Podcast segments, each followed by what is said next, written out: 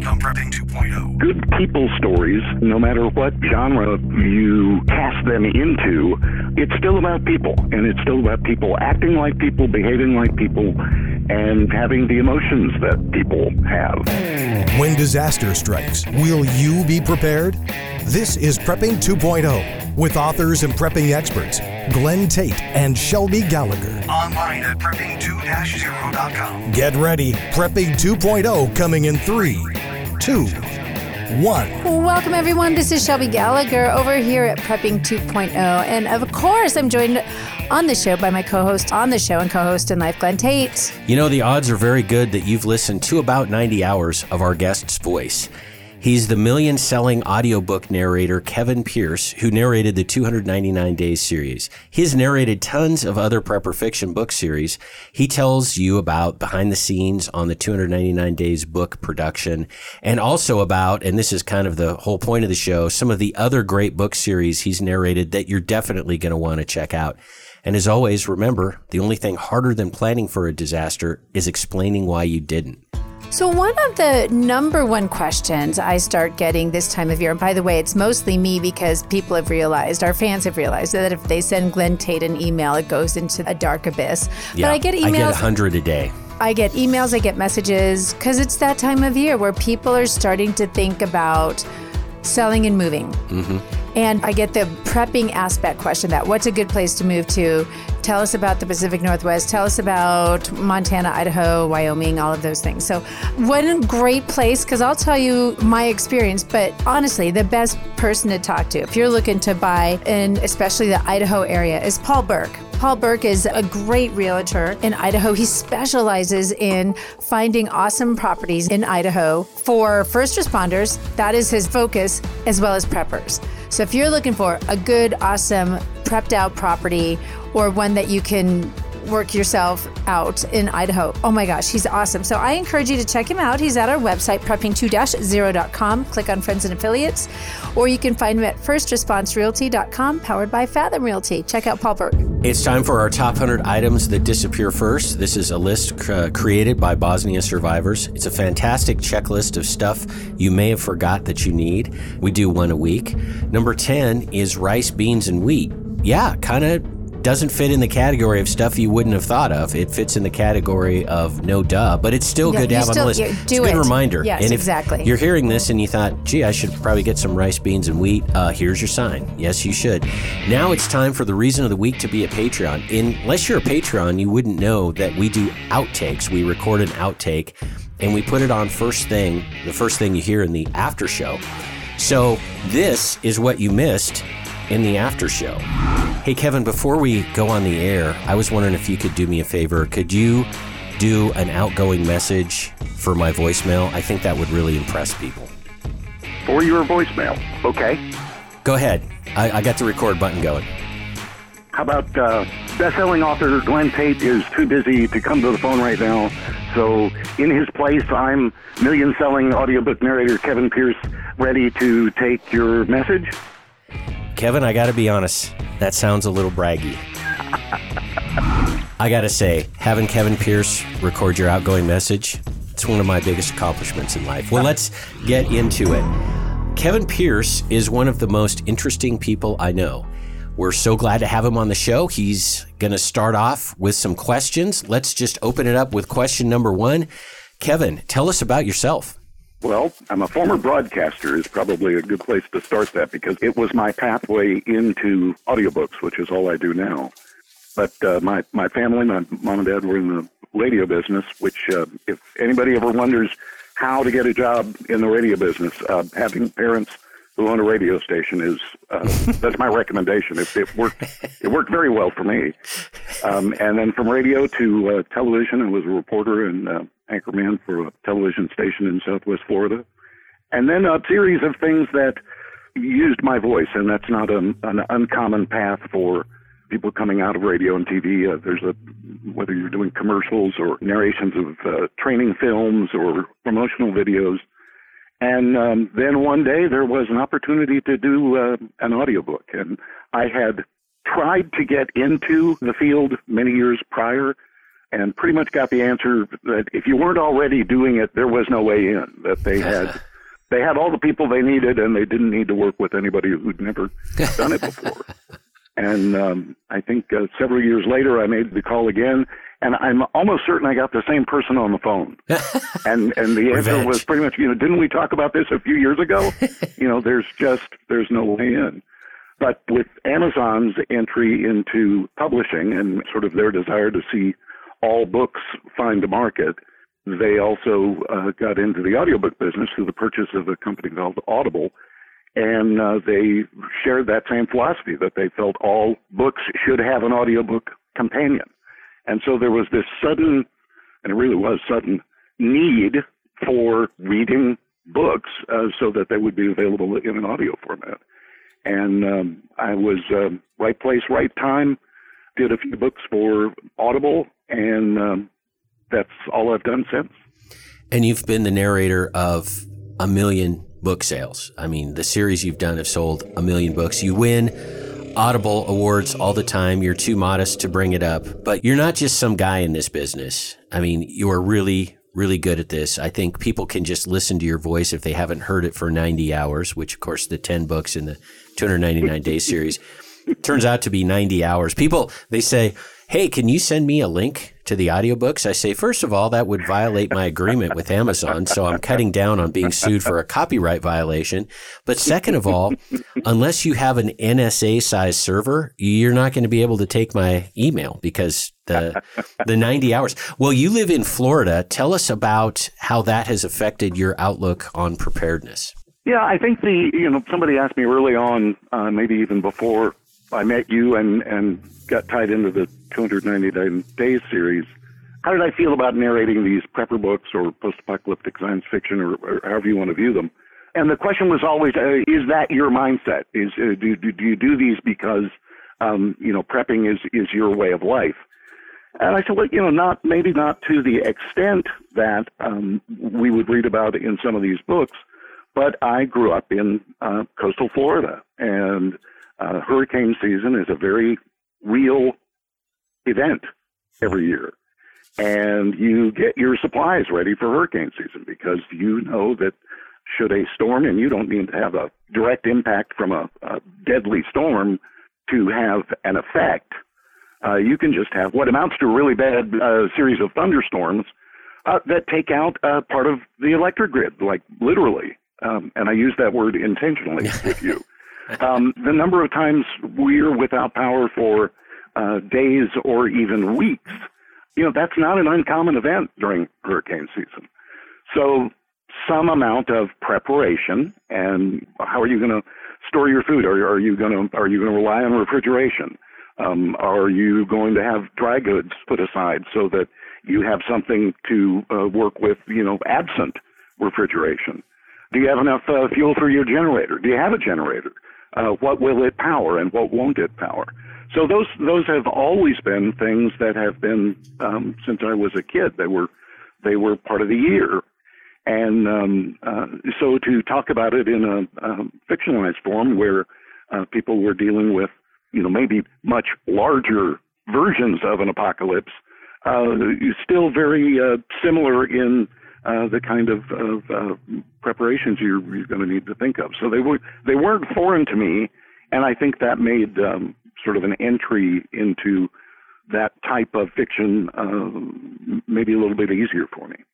Absolutely. Well, I have a story to tell about you. And in this story, I look like a complete idiot. And you look very gracious because you were. But I find that some of the best and most entertaining stories are ones in which the teller looks stupid because I find them to be entertaining.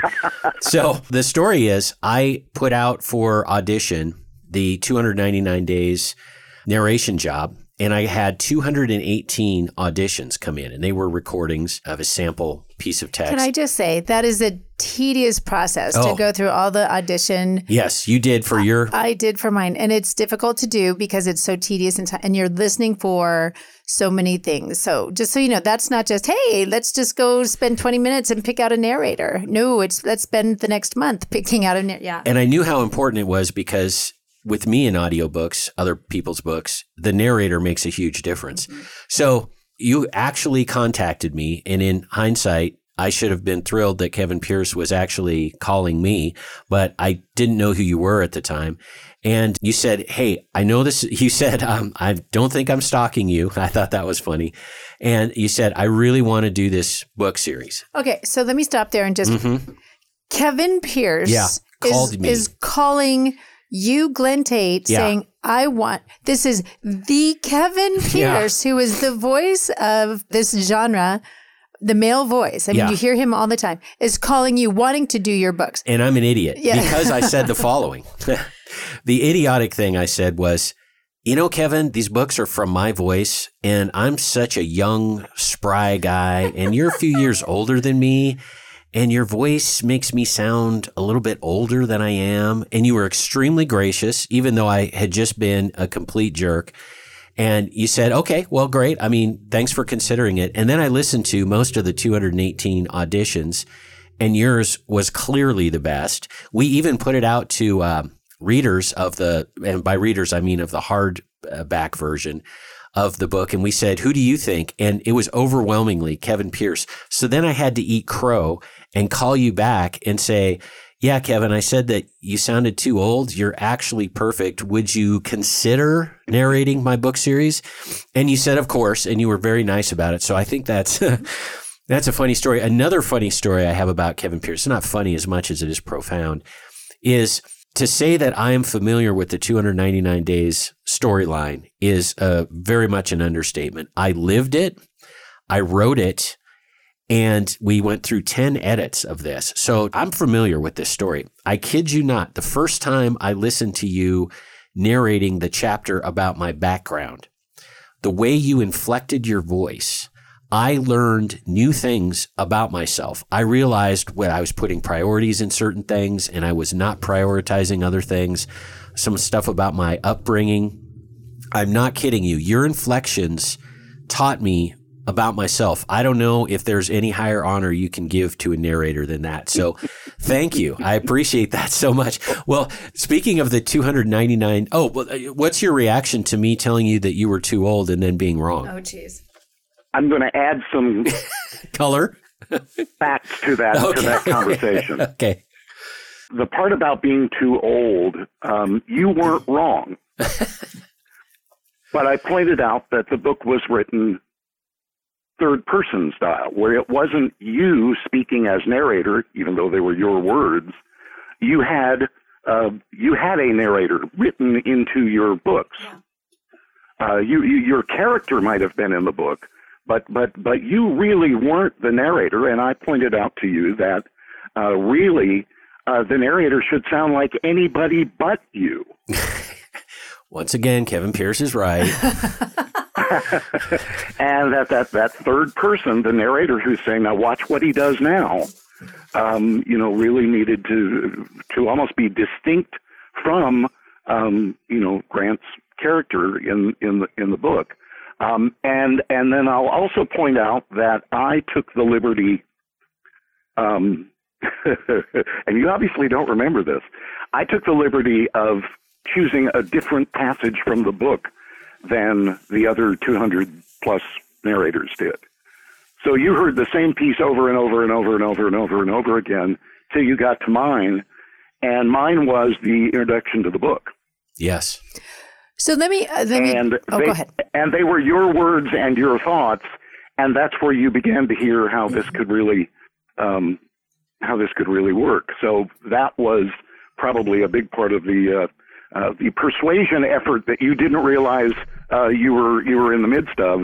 Um, I was uh, I was pushing you to uh, to see things my way. You tricked me, Kevin Pierce. So I'm gonna, so I'm gonna just for our reader, our readers and our listeners, for that matter, to understand the process here because it's, I think it's somewhat important for people. So when you're an author and you're going to start the process of getting someone to narrate mm-hmm. your books, you go through the Amazon backdoor to do that, and you have to choose a passage out of your book, like Kevin just said, that that people will audition with. And so when I chose mine, to give you an idea, I chose a passage that had about four or five of my characters and it was emotional. So I could hear inflections and emotions. Male and female Male voices. and female voices, young and old. And um, if you've read my books, it's the it's a part where Julie is leaving and bugging out. She's listening to the radio of the president of the United States uh, giving a, a, a, speech, the governor giving a speech, her son talking, and an emotional phone call with her dad. So I'm covering a lot. I wanted to hear how those voices were. So Kevin, yeah. in his wisdom, chose that. So because I think that's genius. Oh yeah, it chose a different passage for me. You had a female narrator for your right, books, exactly. and that's why Kevin was not considered because Kevin, you're a man, I believe. True. Okay, you paused a little too long there. This is a weird world we live in right now. We have to ask. You're not drinking a Bud Light right now, are you? Anyway, I am. I am most certainly not. Okay. So, what are uh, some of your memories about narrating the 299 Days book series? And it was 10 years ago, Well- and we're going to give you, I'm going to give you a little grace like you extended to me. You may not remember all the details, but maybe you do. I'm not sure. Hey, it, it beats selling insurance. Yeah. there we go. Great line from the book. I love it.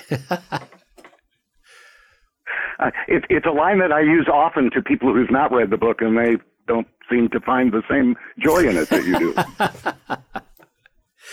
so, what are some memories about narrating the book series? If, if, and if you don't have any, that's a okay. It was a while ago. Well, and uh, you know, I'll go back to, to your comments about you know having, um, and I, I put the quotes around it. You know, Kevin Pierce calling you on the phone. I don't know that I was Kevin Pierce at that point. um, uh, that uh, you were among the you know certainly early books in the post-apocalyptic prepper fiction uh, genre that I that I did. Um, I felt it was going to be a really good match, and I, I felt like maybe this was a, a direction that that I wanted to go again 10, 10 years ago. Um, and uh, so I felt it, it was important to make that uh, that link, and um, and I felt like I was calling Glenn Tate. I was just going to ask funny. this. So, this was earlier you know, in I your I think ca- maybe there was a little role, role reversal going on there. I, I felt like maybe I was overstepping my bounds by by calling the author, um, you know, as if as if I had some knowledge or, or anything that could uh, could make things better. Uh, we did talk about, um, uh, and I had fun with this.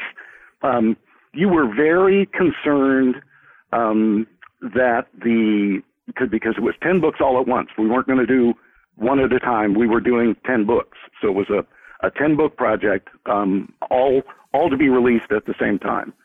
And you were concerned that the uh, production timetable Yes. uh, I know that's a mundane uh, uh, part of the uh, part of the project, but you were very concerned about that, and I could tell uh, because you told me that you were very concerned about it, which which which let, which let me know you were serious about it. And I said, well, why don't we do this? Why don't I guarantee you that I will deliver you a book every 299 hours? I remember. Wow. That was stunning. And you did. which which you can do roughly what 240 hours would be 10 days so we're you know somewhere in the 12 14 day period i knew that was something i was capable of but i also felt it uh, it uh, paid homage to the uh, to the to the project and then that we would uh, culminate uh, the delivery of these 10 books by releasing the series on the 299th day of the year Yes. See, you don't just get great And- narration with Kevin, you get marketing advice. I love it. uh, but that that was uh, it, it really was important to me to to get you know what I thought was uh, and, and and I know I was right uh, an important series in the genre because this was a place I wanted to I wanted to spend some time and uh, you know look, looking back it's where I've spent a, a decade now of of of of, of recording. Uh, uh, fiction and, and preparedness uh, books and and uh, post-apocalyptic science fiction is the the mouthful that it gets um, slated under. Um, but this was a big part of uh, of getting there. So uh, thank you for for having me be a part of that. And that's the, those are those are some of my biggest memories, not not of the content itself, but of the what did it take to get uh, to to get it going, uh, to assure my involvement in it. Um, you know, what lies did I have to tell you, and what threats did I have to make? well, I love it because I know the 299 Days book series was earlier in your much earlier in your career, and you both both of you had your synergy together i hate that word because it's so you know corporate but your synergy together really launched both of your success would you agree yep absolutely absolutely it was a match made i think uh, uh, glenn i think you said uh, uh, you had heard um, and then you were it's funny you're you're you you miss, you get to misremember my stories i get to misremember okay. yours all right um, my recollection is that you told me you had really only listened to um, a, a few audiobooks at that point, uh, one of them being uh, one of Mark Goodwin's books. Yes. And uh, just so happened that I had been the narrator on that. That was one even earlier uh, uh, book in the genre or series in the genre. And uh, for that to have been something that, you know, influenced your decisions, you know, again, it was, it was kismet. It was, it was meant to be. Well, and I and I called Mark Goodwin and I said, thinking about Kevin Pierce, and he could not stop talking positively about you. And that was a key because I pay him well. Yeah, that's right. Um, yeah, and, and Mark is is is a great guy and, and a real he's a pioneer in this genre. And uh, yep. have you have you done some of his later book series? I think you have. Yes. Yes. Yep. And uh, and and again the uh, the the nuggets you were asking about uh, recollections of 299 days specifically, but I'm going to just give you memories of books that I've narrated. Yes, please when do. it came hurricane time and we were here, uh, you know, seeing, uh, you know, storms headed this way and, and impending, um, uh, you know, impending natural disaster, but, but, you know, specifically power outage, uh, food shortage, you know, gasoline inavailability, um, the things I knew to get ready for and how to get ready for them, I, I couldn't necessarily tell you where I learned them, but hmm. boy, did I know a few things. yes. And, uh, and and I think I I, I regularly surprised uh, family and friends who we were you know uh, sharing home with during a uh, an evacuation from a storm, and I'd say you know we need to uh, we need to get uh, uh, buckets of water uh, in all the bathrooms so that when the power goes out and the pump stops running, uh, we've got you know the uh, ability to to flush toilets. And everybody stopped what they were doing and looked at me and said, "What? How do? What? What makes you? How do you know that?" And um, and and little things like that would just dribble out of my mouth. I'd say, well, I can't tell you how I know it. I just do. Let's get it done. Yeah. Very good. Well, and that's one of the great things about prepper fiction. Uh, we're going to be wrapping up segment one here and going into segment two in just a moment. But one of the things that people love about prepper fiction is you actually learn stuff and and you're motivated and you learn stuff. It's not just entertaining, and it certainly is entertaining, but it, there's more to it than that. And I think that's true of of all the book series we're going to talk about in segment two that you've narrated. They all are very, very useful. It's a good use of your time and your money. So let's, uh, we're going to take our quick break here, but we're going to talk more with Kevin Pierce about maybe some other books like Mark Goodwin's or other prepper fiction novels you might want to listen to on the other side of the break. Folks, don't go away. We have so much more to talk about. More of Prepping 2.0 with authors Glenn Tate and Shelby Gallagher is coming right up. Hear all our previous shows free online at prepping2-0.com. When the grid goes down, darkness will descend fast. Used to be there was nothing you could do about an EMP, electromagnetic pulse, or CME, coronal mass ejection.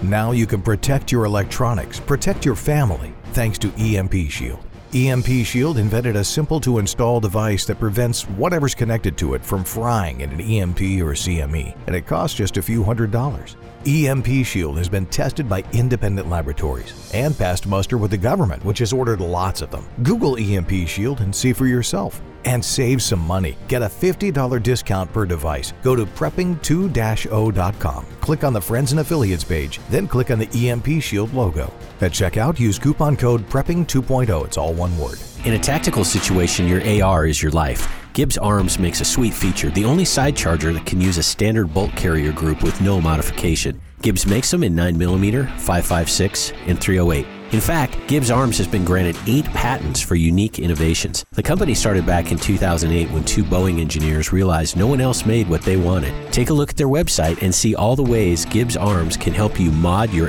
AR. Gibbs with a Z, arms.com. That's G I B B Z A R M S.com. Are you a prepper or homesteader looking to connect with like minded people in your area? Looking to start your own preparedness group? Already have a group? Well, look no further than PrepperNet. PrepperNet is dedicated to personal responsibility, individual freedoms, and being self reliant. PrepperNet has monthly meetings in over 100 cities where you can meet and learn with like minded people in your area. PrepperNet, where preppers unite. Find us online at preppernet.com. Prepping 2.0 is about that next level of prepping. One of the key 2.0 items to have is bulletproof body armor plates. I used to think body armor was too tactical for a regular guy like me, but it isn't. Give yourself, your family, and your team an unfair advantage when bullets are flying. Body armor used to be expensive and hard to get. Not anymore. CATI Armor, and that stands for Come and Take It, makes solid and affordable body armor for normal people. Get body armor while you can. The clowns in Congress are trying to prohibit future sales. CATI Armor is the place to get it. C A T I armor.com. Prepping 2.0 listeners get a 10% discount when you use the coupon code GRANT. Without water, you're done in three days. ProOne water filters. It's literally a matter of life and wet. ProOne G 2.0 all in one gravity systems are NSF ANSI 42 component certified. Not everybody can say that. No need for additional add on filters to reduce fluoride. ProOne stainless gravity systems include a stainless steel spigot and a countertop stand for no additional cost. ProOne water filter gravity systems. Check them out at pro1usa.com. That's P R O O N E USA.com. Most tested, most trusted. Shelby Gallagher here. We found that you need to layer your food preps. Yeah, this is Glenn Tate here. A lot of times, the hardest part of layering is the long term foods. We love Numanna foods, which have a 25 year shelf life and are non GMO. Also, organic meals are available. Numanna comes in family style portions and in bulk. This is not backpacking food, it's family meals that last for at least 25 years. The perfect freeze dried part of your food layering. You can get a sample of Numanna meals for $19.95 and see for yourself. You will be amazed. Prepping 2.0 listeners get a 10% discount by entering the code PREP. Go to numanna.com or click the link on the Prepping 2.0 website. Give it a try. Numanna.com. That is N U M A N N A.com.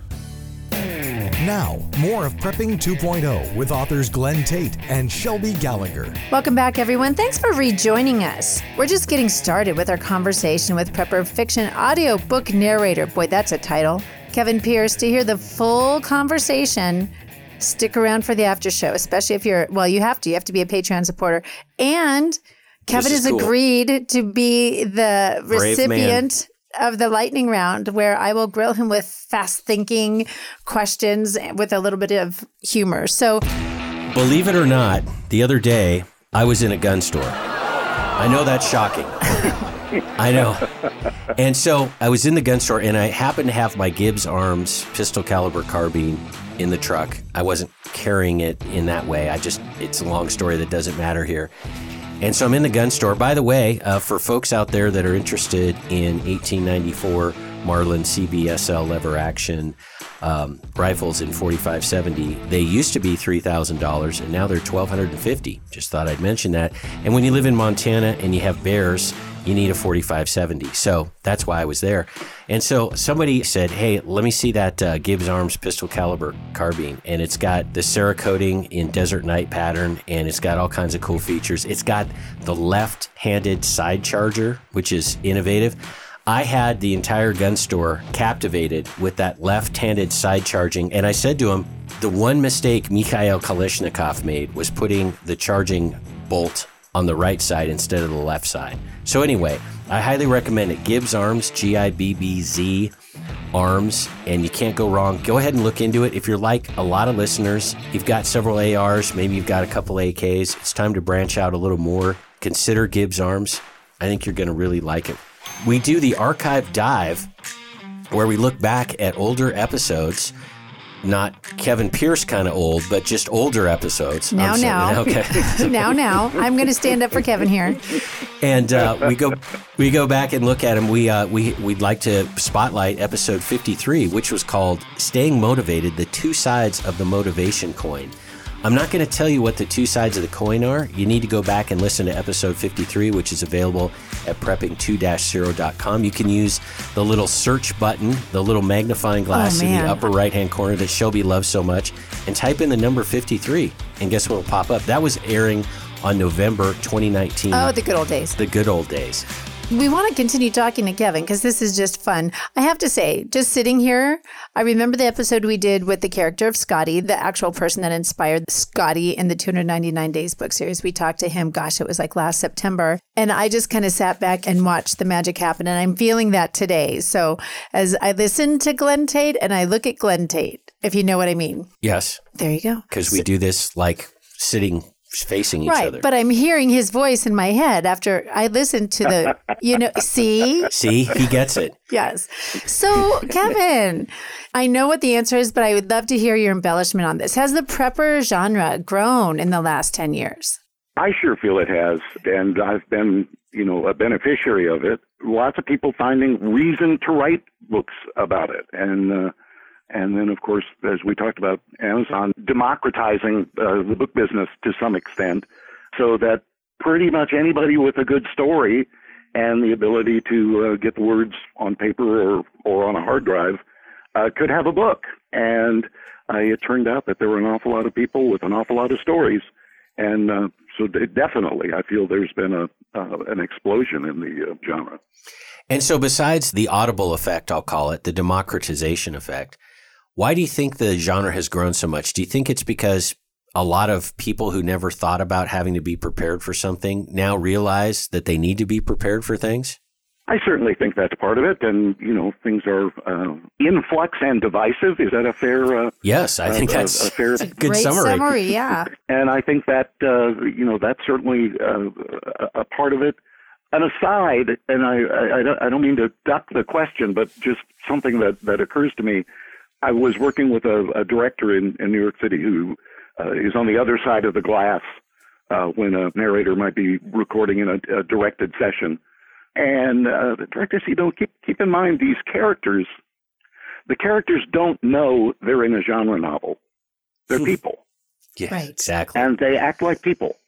They don't act a certain way because they're in a romance novel, or act a certain way because they're in a, a horror novel, or act a certain way because they're in a mystery. They're people. They act like people.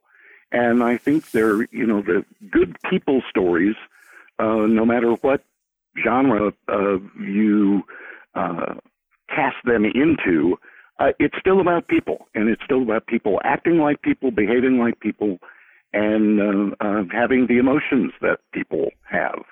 And I think that's what draws us as readers and listeners into those stories is that they're people. Well put. I've made that point numerous times that one of the reasons I think 299 Days was so popular is that on the surface, it's about preparedness and about political events and all of these sorts of things. But what it's really about is people and how people handle situations, which is always fascinating, and how people are unpredictable. People develop. There are good guys that start off as good guys and end up as either neutral or bad guys. There are bad guys that, that end up being good guys.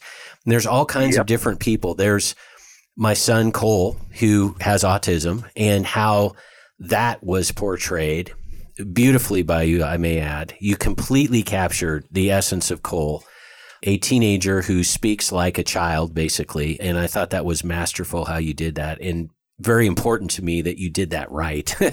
What's crazy is Cole is in his mid 20s now. exactly. Yeah. Yeah. So, Wow. yeah, no, that's crazy. He yeah. grew up, I know. Yeah, and and Manda is 27 right now. Mm. So, um, Wow. yeah, isn't that crazy? But you're so right about people because stories about just stuff like you need to have a water filter and me and my buddies who got kicked off of SEAL Team Six because we were so effective that the establishment couldn't handle us because we're such badasses. And we, we got in this one firefight. I mean, that to me isn't real. People are real. And you're so right about characters. And I, I find it interesting. You've not, or you're not limited to just prepper fiction series. You've done all kinds of other book series of different genres. And for you to spot that common theme among good storytelling being good characters. And so let's just get into that. We'll start off with the non prepper fiction series and some of the things you've done with that. And then we're going to talk about what I think the listeners are, are here for, which is you telling them about other prepper novel uh, series that they might be interested in. So let's start off with non prepper fiction. So, do, do you have a, a, you don't have to tell me what it is, and I ask for both of you. You, have, you, you ever have something you did right, you didn't know you were doing right till later, and it turned out to be really right? That would be my But- marriage but, to but Shelby. you didn't know at the time that it was the, uh, you didn't know at the time that it was the right thing. It just turned out to be the right thing. Yes. My marriage to Um, Shelby. yes. There you go. Uh, nicely played, by the way. Yeah, but I- Thank you. We us Um, guys got to stick the- together. the whole prepper fiction genre for me, you know, didn't know it existed till I met Mark Goodwin and then you, uh, and then, you know, a host of other authors after that. The sort of rule of thumb or, or best practice for people who do what I do is to not get pigeonholed, Mm. to be diverse in, uh, you know, your choice of books. So you do a little bit of this and a little bit of that, a little bit of this and a little bit of that, and, you know, and you've got a career. And I had somebody ask me, how do you keep from getting pigeonholed? And I said, you know, I think you, you say it like it's a bad thing. I think I think being pigeonholed is is maybe a, a good thing if they're pigeonholing you for something they like.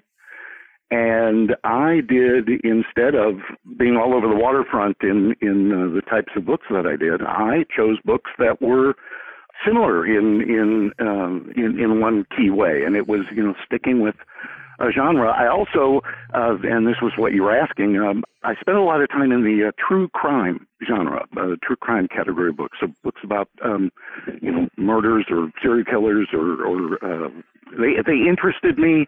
Uh, completely different from the fiction that we're talking about, and, and I don't try to I don't try to draw any comparisons Yeah. between the two. Um, yeah, and any comparisons uh, or similarities are, uh, are, are unintentional. Uh, but I just I found them interesting, and and that was uh, uh, that was what drew me into that very early. So I have spent a career uh, doing primarily uh, true crime narrations and uh, prepper fiction, preparedness, and post-apocalyptic science fiction, uh, almost exclusively. Uh, um, and and it has it has been a yeah it, it, it turns out to have been a really good decision. I didn't know it at the time that it was going to be a really good decision, but uh, turns out turn, turns out to have been. Exactly. Well, tell us about some of the, the prepper fiction book series that you've done and a little bit about them and anything that stands out for a particular series. Because as I say, this is a checklist for listeners. Listeners, grab a pen and paper if you're old like me, and apparently Kevin, and and or uh, take notes on your phone. But not me. No, no, of course not. What do you think? I'm dumb? No, not. And uh, and and you might want to take this down as a list. So go ahead, sir. Yeah, and I- it's I, I really I, I really don't have a list in mind, and I know you you you warned me you were going to ask me, and uh, I part of this decision that I just told you about to to do um, to do a lot of sort of find a lane and and stick to it. Uh, so to do a lot of of prepper fiction um, made it so that if you happened upon a book that I narrated, 299 Days, for example, um, a series that I narrated, um, and you went to Audible or your, you know, choice of, of audiobook provider and said, you know, I liked that book. Um, maybe you say, I like the narrator. What else has he done? Mm-hmm. Well, if if you like the book and you search my name on Audible, There you go. you're going to find a whole bunch of other books that you're going to like. Whole bunch of other books that you're going to like. and that turned out to be, as I say, it wasn't. I didn't think about the benefit of that going in, but here, ten years later, the benefit is exactly that. You you if if you like the 299 days series, and you search for my name on Audible, you're going to find hundreds of other books that you're likely to like. As and I, I, I, I uh, let me say, had I gone the other way and done the diverse narrations, where I did romance one day, mystery another day, horror another day, you'd say, uh, "Gee, I like that 299 Days book. Has that guy who narrated it has he done any other books?" And you go listen to one and say, "Ooh, romance. Ugh. Yeah. Ooh, horror. Ugh." So Yeah. you you would find through through that kind of search um, not what you wanted, but through um, through the decision that I made to be uh, very involved in this genre. Um, I've curated a list through my uh, through my narrations uh, of of books that somebody who likes that kind of book, no matter where you enter, what, when, no matter what you heard first, um, you know, you might you might come to 299 days through me, Yeah, which I and welcome. I, I say that to make you to make you think that that's occasionally possible. I think um, it is. It- and it, it, it really does happen that way. And you know, I get a lot of credit for you know, I, I I'll have a, a listener say, you know, I, I I search I search for your name to find books that I'm going to like, and I point out that it's not necessarily me that they liked. It's the the, the genre of book. And so here here are all these all these other authors and all these other um, you know standalone books and series uh, that that have that prepper fiction um, uh, connection. And uh, if you like the one, you're likely to like you know dozens, if not hundreds, of others. I so appreciate that, Kevin, because just I I think in the narrating world, people don't I think the the powers that be, like what you just said, the people that were telling you to diversify don't realize that like they look up author Glenn Tate or Shelby Gallagher, they're gonna look for other books like that because they like it. They're gonna do the same thing with the narrator. So good example. Um don't try to go look up this genre genre of book with my narrator. You're gonna find some weird stuff. She's mm-hmm. not a narr- she she's not a narrator in this field. I hired her because she she had that voice that I wanted. So, and I think that's indicative. I think that's that situation is more normal. You definitely have created that niche. I'm going to use a big fancy word. I love the French words. I know they sound so nice, and sound so- you can swear at somebody and sound polite. I'm but international when I eat French toast, to quote the Beastie Boys. there you go. So, Exactly. so I absolutely agree with you that you're unique that way, and I think so many people have learned that much more about. Uh, just prepping in general because of that. Because yes, if you look at your, if you, the reader, listener out there, look up Kevin Pierce, you've got a great reading list right there. And I note in the show notes that we have a link to Kevin Pierce's Audible page, basically. And uh, what I'm hearing, Kevin, I think this is correct, is that there are so many series in the short amount of time we have, it would take too long to It list be- or talk about them It'd all. be a long list. Yeah. yeah, so I I would encourage I'd, people. I'd say that the, the, the, the, the part that I will leave you with is if if you find an author that you like, um, unlike Glenn Tate, who will never write another book, yes, um, probably jab, true. jab, jab, Yeah, I know. jab, jab, I know. um, um, if you find uh, an author in the genre, um, and I'll, I'll I'll say like a Franklin Horton or like a Steve Bird or like a uh, uh, uh, Tom Abrams or Boyd Craven III, or y- y- you find one of these authors that you like, you're very likely to like more than one of their books, and they're they're prolific authors, unlike Glenn Tate. Yes. Jab, jab, jab, jab. Um, and the uh, so your ability to kind of follow through an author's list is uh, it, it's amazing when you can you say, oh, I found this author I really like, and he's written you know, a dozen other books or two dozen other books. Um, it's it's a it, it's it's a wonderful. I know as a reader, as a reader and a listener, I I, I do both. Um, when I find an author that I like and find out that there's more, um, who's the author of uh, the Longmire series?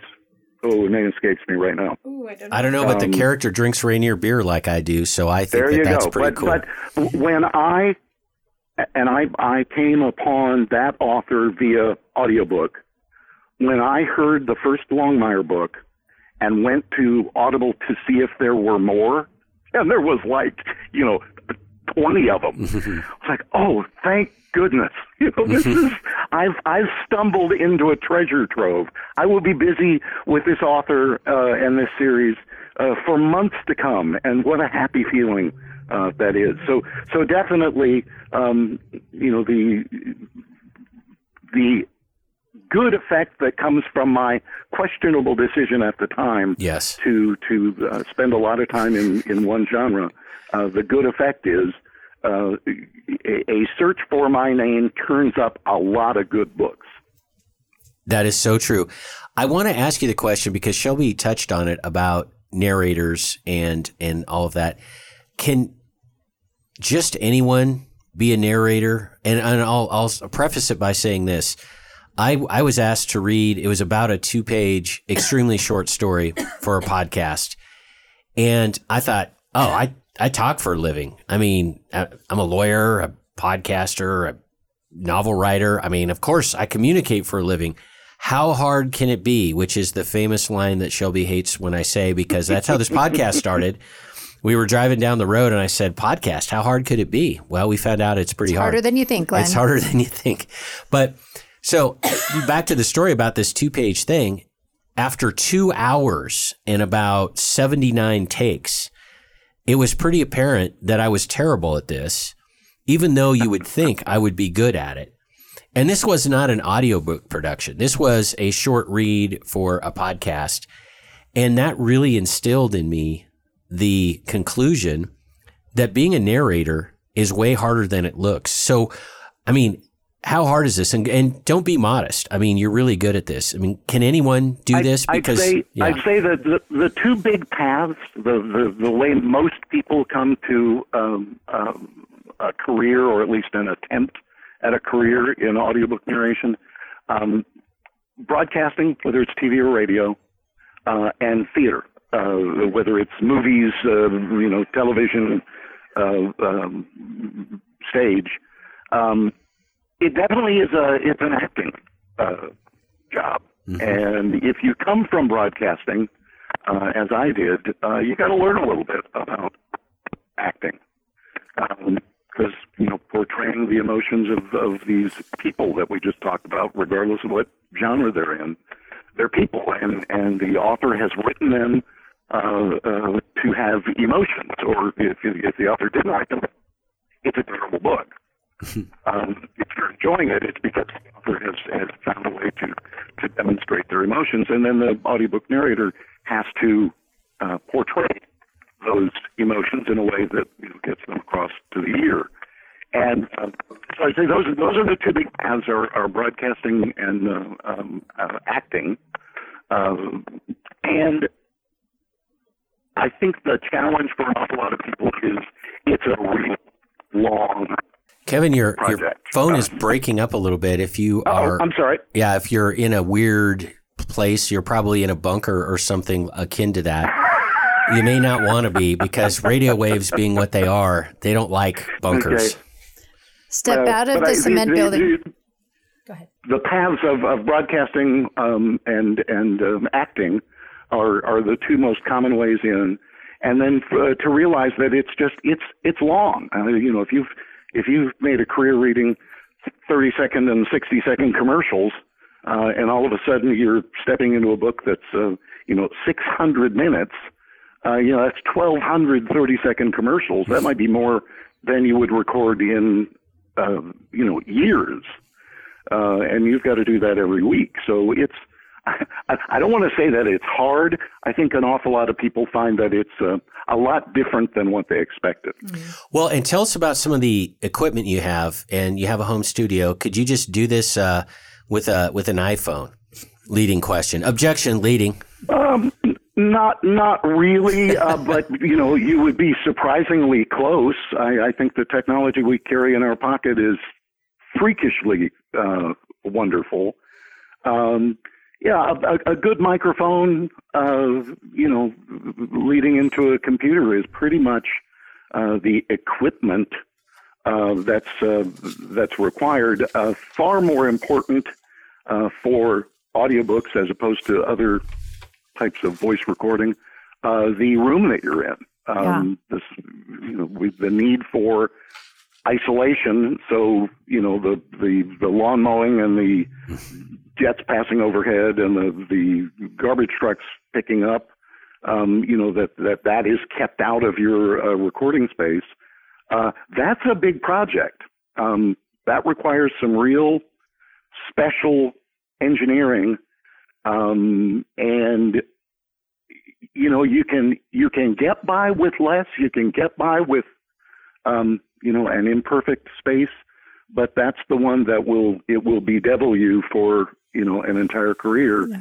if you don't take the time to uh, to do it right. And uh, I did it right from the beginning because I knew that was going to be important. So I have a you know I've got a little booth that's you know not much bigger than a phone booth might be, and it probably weighs as much as your car uh, because of the um, uh, density of materials that were used to try and make it soundproof.